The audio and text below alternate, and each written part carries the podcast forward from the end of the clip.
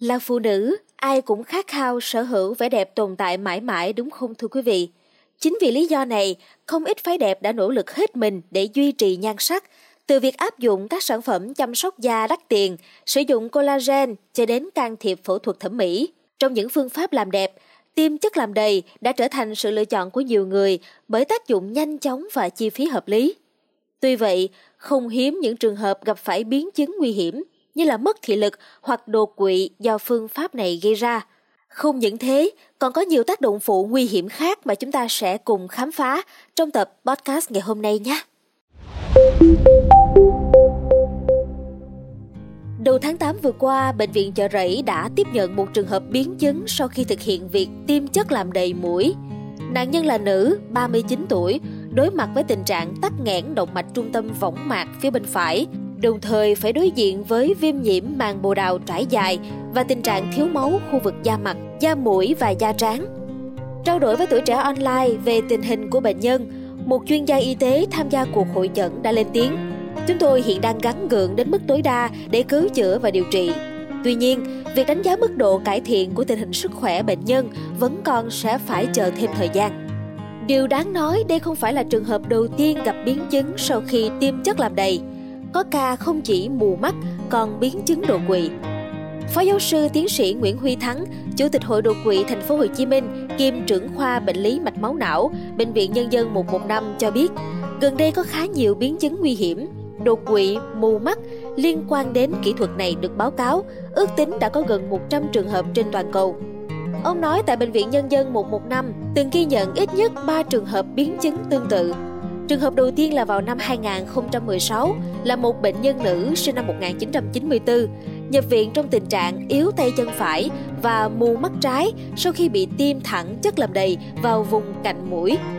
Khảo sát MRI não cho thấy hình ảnh một chuỗi rất nhiều cục máu đông gây tắc nhiều mạch máu nhỏ tại vùng giáp ranh bán cầu trái.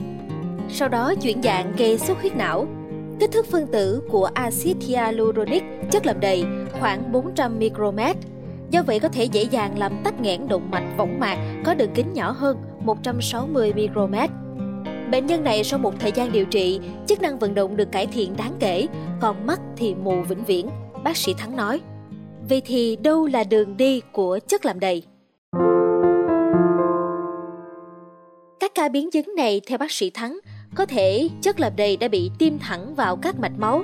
Khi lọt vào lòng mạch máu, chất này có thể gây thuyên tắc động mạch võng mạc, gây mù mắt vĩnh viễn hoặc thuyên tắc động mạch não, gây nhồi máu não. Gần đây, Cơ quan Quản lý Dược phẩm và Thực phẩm Hoa Kỳ FDA đã cảnh báo về các biến chứng này và chỉ chấp thuận cho chỉ định tiêm các chất làm đầy đối với các trường hợp xóa nhăn phần mặt dưới, vùng quanh môi. Theo bác sĩ Thắng, trong số các loại chất làm đầy, khoảng 80% các trường hợp được sử dụng là axit hyaluronic, là một phân tử đường lớn, có khả năng giữ một lượng nước khá lớn, gấp 500 đến 1.000 lần so với trọng lượng của nó. Đó cũng chính là lý do các chị em đặc biệt ưa chuộng một khi đã lâm vào tình trạng mất nước, ung ví von. Tại điểm này, một vấn đề đặt ra là làm thế nào để phân tử axit hyaluronic dù chỉ được tiêm dưới da có thể xâm nhập vào hệ thống động mạch. Bác sĩ Thắng đã chỉ ra rằng Gần đây, các nghiên cứu đã cho thấy phân tử axit hyaluronic có khả năng thẩm thấu qua da và thậm chí là cả vào mạch máu. Tuy nhiên, khả năng của những phân tử siêu nhỏ này để gây tắc nghẽn động mạch võng mạch hoặc động mạch mắt là một vấn đề khó có thể xảy ra. Do đó, khả năng cao nhất là việc tiêm chất làm đầy trực tiếp vào động mạch ở vùng cạnh mũi. Cụ thể, sau khi tiêm chất làm đầy vào động mạch ở bên mũi, các phân tử axit hyaluronic sẽ di chuyển ngược lên dòng tuần hoàn để gây tắc nghẽn động mạch võng mạch trung tâm. Các phân tử nhỏ hơn có thể tiếp tục di chuyển tới động mạch mắt thông qua động mạch cảnh ở bên trái, gây tắc nghẽn tại các đoạn cuối của động mạch vùng vỏ não. Khi tắc nghẽn xảy ra, phân tử axit hyaluronic có khả năng gây viêm nhiễm động mạch tại chỗ và sau đó gây ra các trường hợp xuất huyết não thứ phát. Thưa quý vị, trước những nguy cơ tiềm ẩn liên quan đến việc tiêm chất làm đầy, chị em phụ nữ chúng ta cần thận trọng hơn trong quyết định sử dụng phương pháp này để làm đẹp. Những biến chứng nghiêm trọng như là mất thị lực và đột quỵ đã được ghi nhận và đã được cơ quan quản lý y tế cảnh báo.